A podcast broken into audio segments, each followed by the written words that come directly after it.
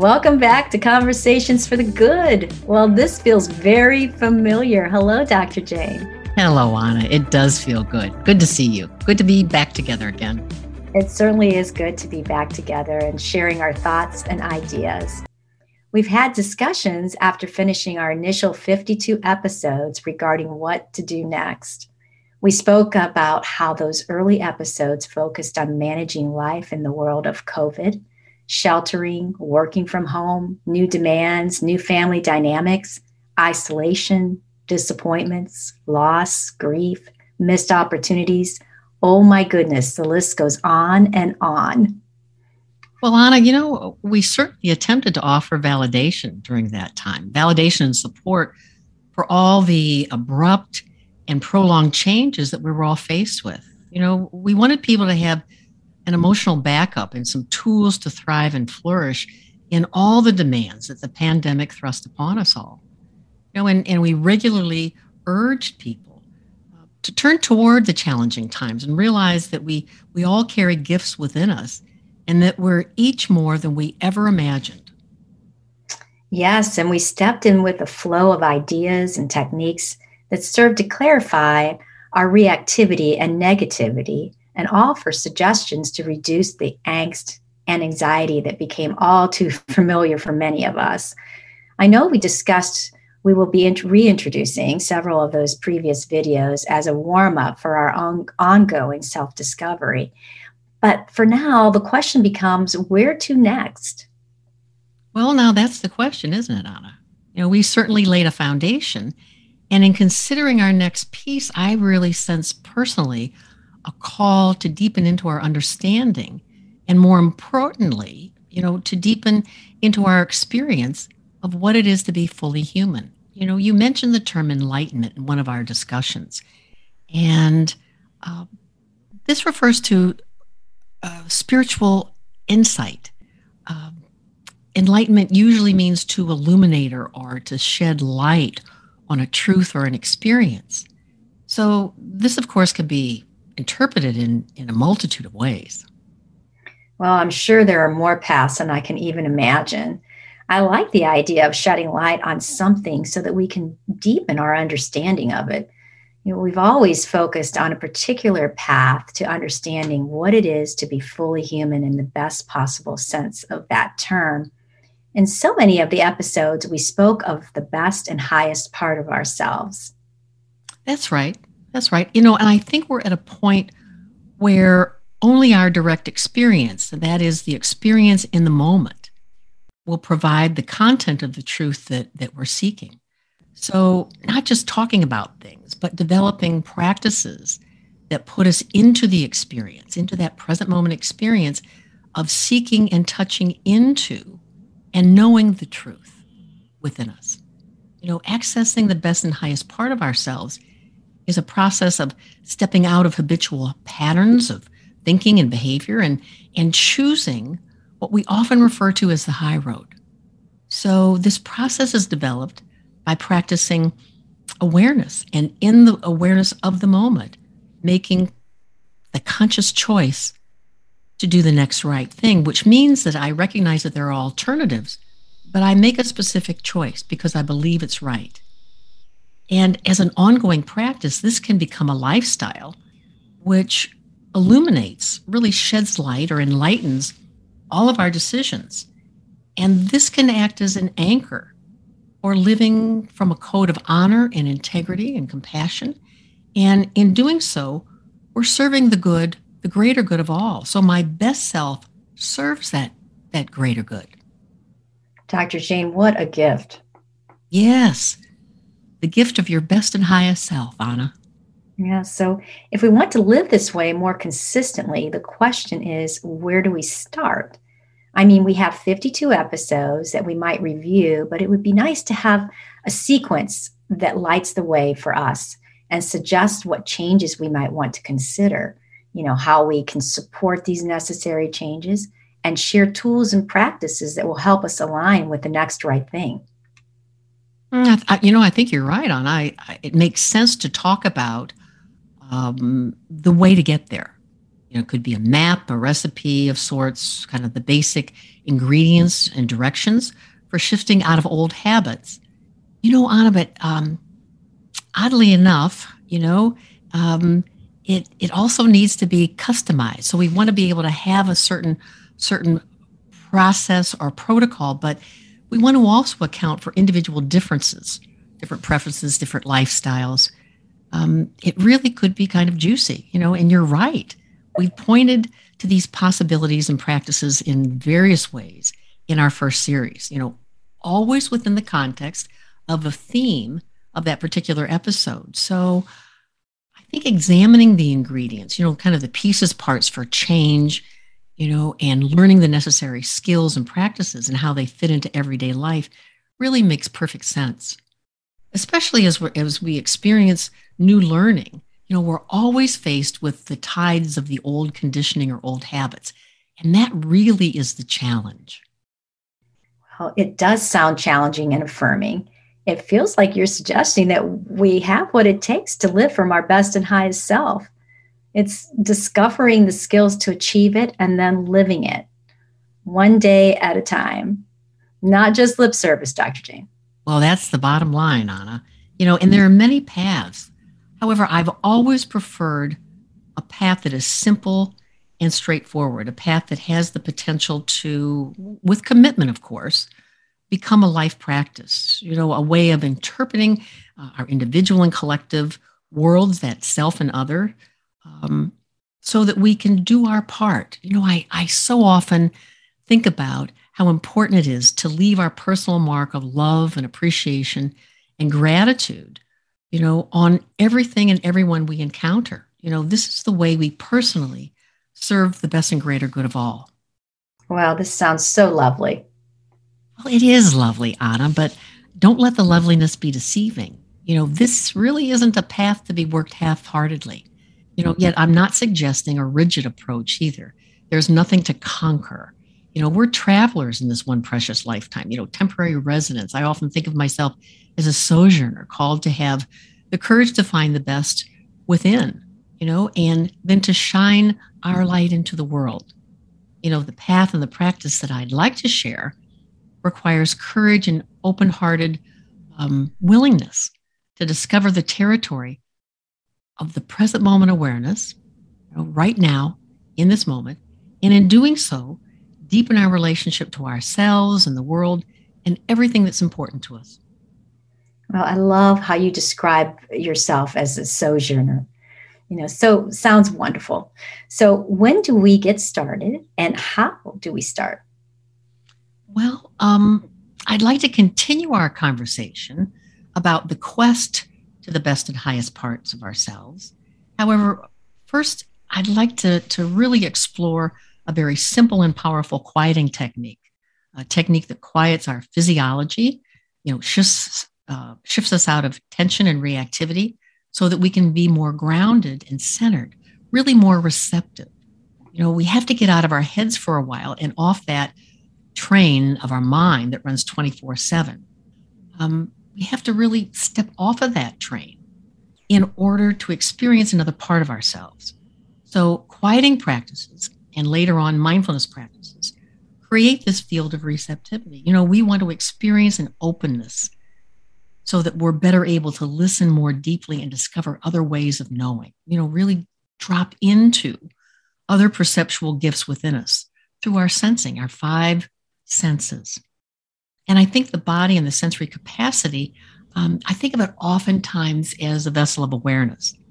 Um, it's a way of, of accessing an internal G P S, and that operating system within us involves an alert mind, alert and quiet mind, um, an open heart, and a grounded body. And by having this, you know, we really are able to establish a foundation that supports a receptive flow. receptive flow of creativity, of insights.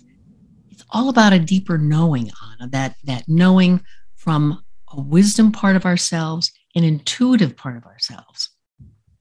Well, I am so ready. Well, good.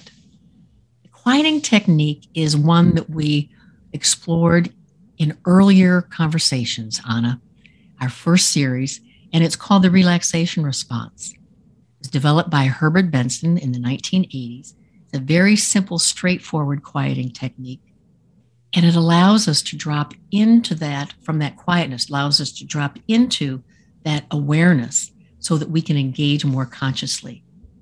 And we we always start, and I'm, I'm going to just walk us through the preliminary uh, steps of it so that people can do it on their own, because the key is that you set a timer for three to five minutes, and then we move into allowing ourselves to experience our breath exactly as we find it. So we're allowing ourselves to feel the inhale and the exhale. We're experiencing the sensory part of that, how it enters the nose, the sensations of entering the nose, leaving as we move into the exhale and the out breath. And by focusing on this, and, and by the way, our thoughts are going to creep in and try to drag us away, but we really use our concentration first few moments just to focus on the breath.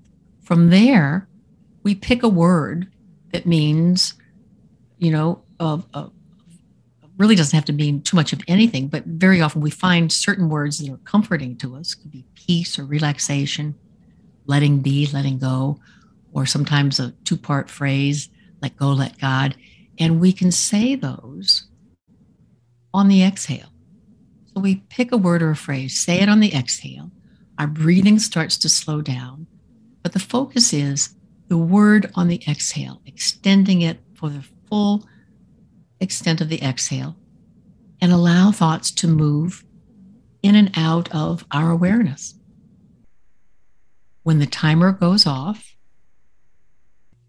you allow yourself to discontinue the word, stay with your breath for a moment, and then you blink your eyes open and come back to life waiting for you, okay?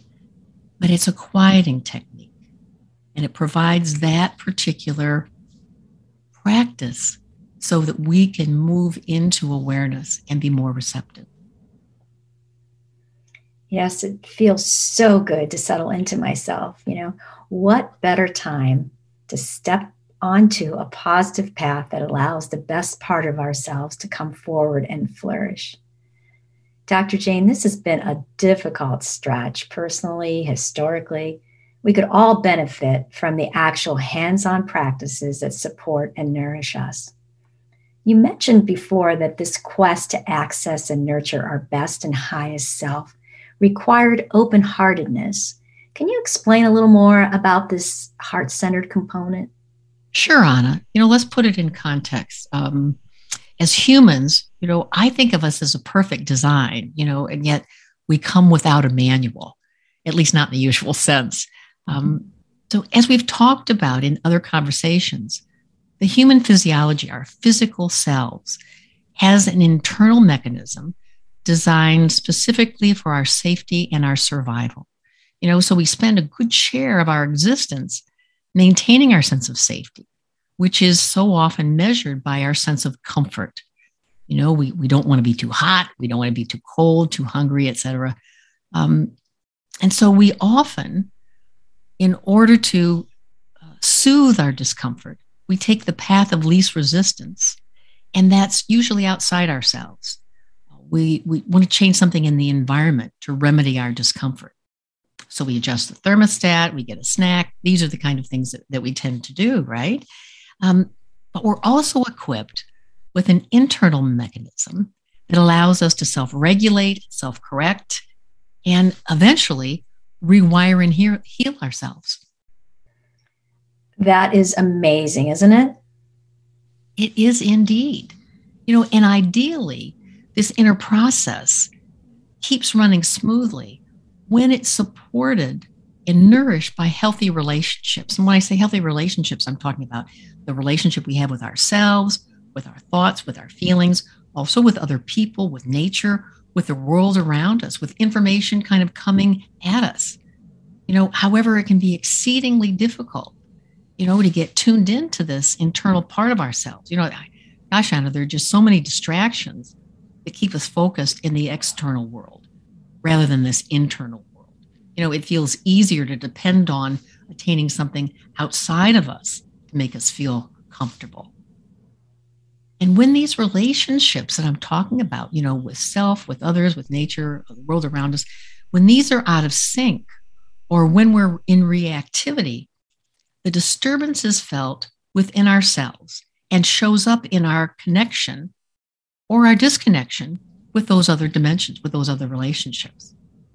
So these fundamental relationships really were established, you know, early on in our development. You know, they include childhood experiences with caregivers and family, schools, you know, the churches that we attended, the synagogues, mosques, really the community that that we developed in, you know, and it carries through all the way into our adulthood. You know, it shows up in our friendships, with our coworkers, with our neighbors, family, health providers, you know, the whole shooting match. And these relationships are very significant. Yes, very much so. Very much so. You know, it's the foundation of our personal experience. So given that, they're really the lenses um, through which we see the world, you know, yet it's only part of the picture. This is only part of the picture, you know, and, and let's just take a, a peek at the bigger picture. I mean, we're also part of the universe. Now that's a big picture. Well, well, yes. Yeah. But, you know, out of the entire universe is a system, and mankind is a part of that system, and a system in and of itself. You know, we're an intricate web of interdependency. You know, however, somewhere along the way in the development of Western civilization, we've really lost our sense of this relational foundation, you know, how we connect with others, you know, and, and the fact that we really are part of a greater whole. You know, our, our, our culture has assumed the belief of um, rugged individualism. You know, it's kind of a narcissistic path which romanticizes a track of personal success, you know, usually in the name of um, success, as I say, or progress or improvement, but it often disregards the welfare of others, you know, the greater good. So sometimes it, it's it's pursued in the in the name of dominance or power or acquisition. Could be acquisition again of success or achievement or land, wealth, status, you know, any of that stuff. Um, and we've lost our foundational connection with the life system in its entirety. So, you know, it, we've lost that that sense of, you know, the complete system, you know, and, and what happens then is this ensuing sense of separation, you know, and it puts us at odds with each other and various components of the world we live in. So we're so often estranged from natural resources, the climate, wildlife, you know, we're also estranged from others that we perceive as different from us. We kind of forfeited the broader sense of greater good by deliberately excluding certain categories of people, you know, so we kind of are in this paradigm of us and them. Hmm. Yeah, I guess it's no small wonder that we're experiencing a planetary crisis along with the pandemic crisis. Seems like we're lo- we've lost our way. Well, you know, it would seem so. Yet most people historically and also um, today aren't even aware that they've lost their way. I mean, we're merely following the dictates of the time of early conditioning, as I said before, you know, politics, religious dogma. You know, sometimes it's a lack of exposure to differing differing ide- ideologies, or that um, sense of certain ideologies would be um, not condoned or persecuted. Today, most of us in the Western world are driven by a sense of entitlement and comfort. You know, we want what we want when we want it. Um, and in our quest to cultivate a direct experience with our best and highest self, you know, we need to understand that we're not talking about merely personal success and achievement. We're really stepping back from self-serving ideas and behaviors, and we're looking to discover a sacred connection that is inherent in that sense of honor, integrity, and compassion. You know, this part of us really guides us to act according to the next right thing. You know, it's a position that just quite necessarily allows us to open to the breadth and the depth of what it means to be whole. You know, a whole person, a whole person in relationship with others who are whole, you know, um, to ourselves, obviously, and also our relationship to the infinite pieces and parts of the world around us. You know, we begin to experience the wholeness. And in this process, you know, it really can be considered sacred. It really is a holy experience. Our awareness allows us to see the big picture and supports us doing the next right thing. Yes, it does, Anna. You know, and it brings to mind um, one of my favorite, um, really heroes, you know, Viktor Frankl. And we spoke of him in previous conversations. But he has this wonderful quote. And he says, between the stimulus and the response is a space. And in that space is our power to choose our response. And in our response lies our growth and our freedom. And you know, Anna, this is where conscious choice can occur. Choosing to do the next right thing. You know, it's in the moment between what just happened and what I do next. You know, it's the path. This is the path to that best part of myself. You know, deepening into this awareness in the moment is the key. Actually, it's the imperative, you know, ongoing, ever-expanding awareness, along with a willingness to participate, you know, to act in accordance with the wholeness, with the wholeness, the allness. You know, we can consider wholeness as synonymous with the greater good. You know, it's inclusive, it's all, it's everything, it's everyone, it's us. Every person, sentient being, um, element of the natural world really needs to be considered in this glorious whole. You know, it's definitely, definitely the road less traveled, Anna. You know, and, and yet I believe it's time well spent in, as Mary Oliver, the poet, says, this one precious life. Oh, one precious life for sure. Well, I would think so. And it has the ring of Mission Impossible. Yet I'm drawn into it, you know, to ex- to that experience of firm footing on a path that seeks to live from my the best of me and considers the well-being of others. Just saying it, feeling into it, I experience a pull, you know, a willingness, like you said, a call to take the idea and feeling and move forward. Well, and Anna, move into action, you know, I should well, say. Anna, you're saying yes. You're saying yes. That's lovely. You're saying yes. Yes, I am. I guess I am. Absolutely. No, actually, no guessing about it. Yes, definitely I am. What do you suggest that we do until we meet again to stay with this path? Well, Anna, I think the, you know, as I mentioned before, it is so, so important that we learn how to quiet ourselves so that we can begin to identify the awareness in the moment. So practicing the relaxation response that we talked about, three to five minutes every day, to actually turn the timer on, go to our breath, settle in, find the word, say it on the exhale, allow ourselves to, to keep the thoughts moving, don't attach to them, stay with the breath, stay with the word. And then when we finish, the end of three to five minutes, to allow ourselves to let go of the word, but to stay with our breathing, to stay with the quietness and begin to expand our sensory experience. You know, noticing what I'm what I'm sensing in my body, feeling my hands, my feet, where I'm contacting the, the floor if I'm lying down or the chair if I'm seated. You know, and notice how I'm pulled into that thought stream.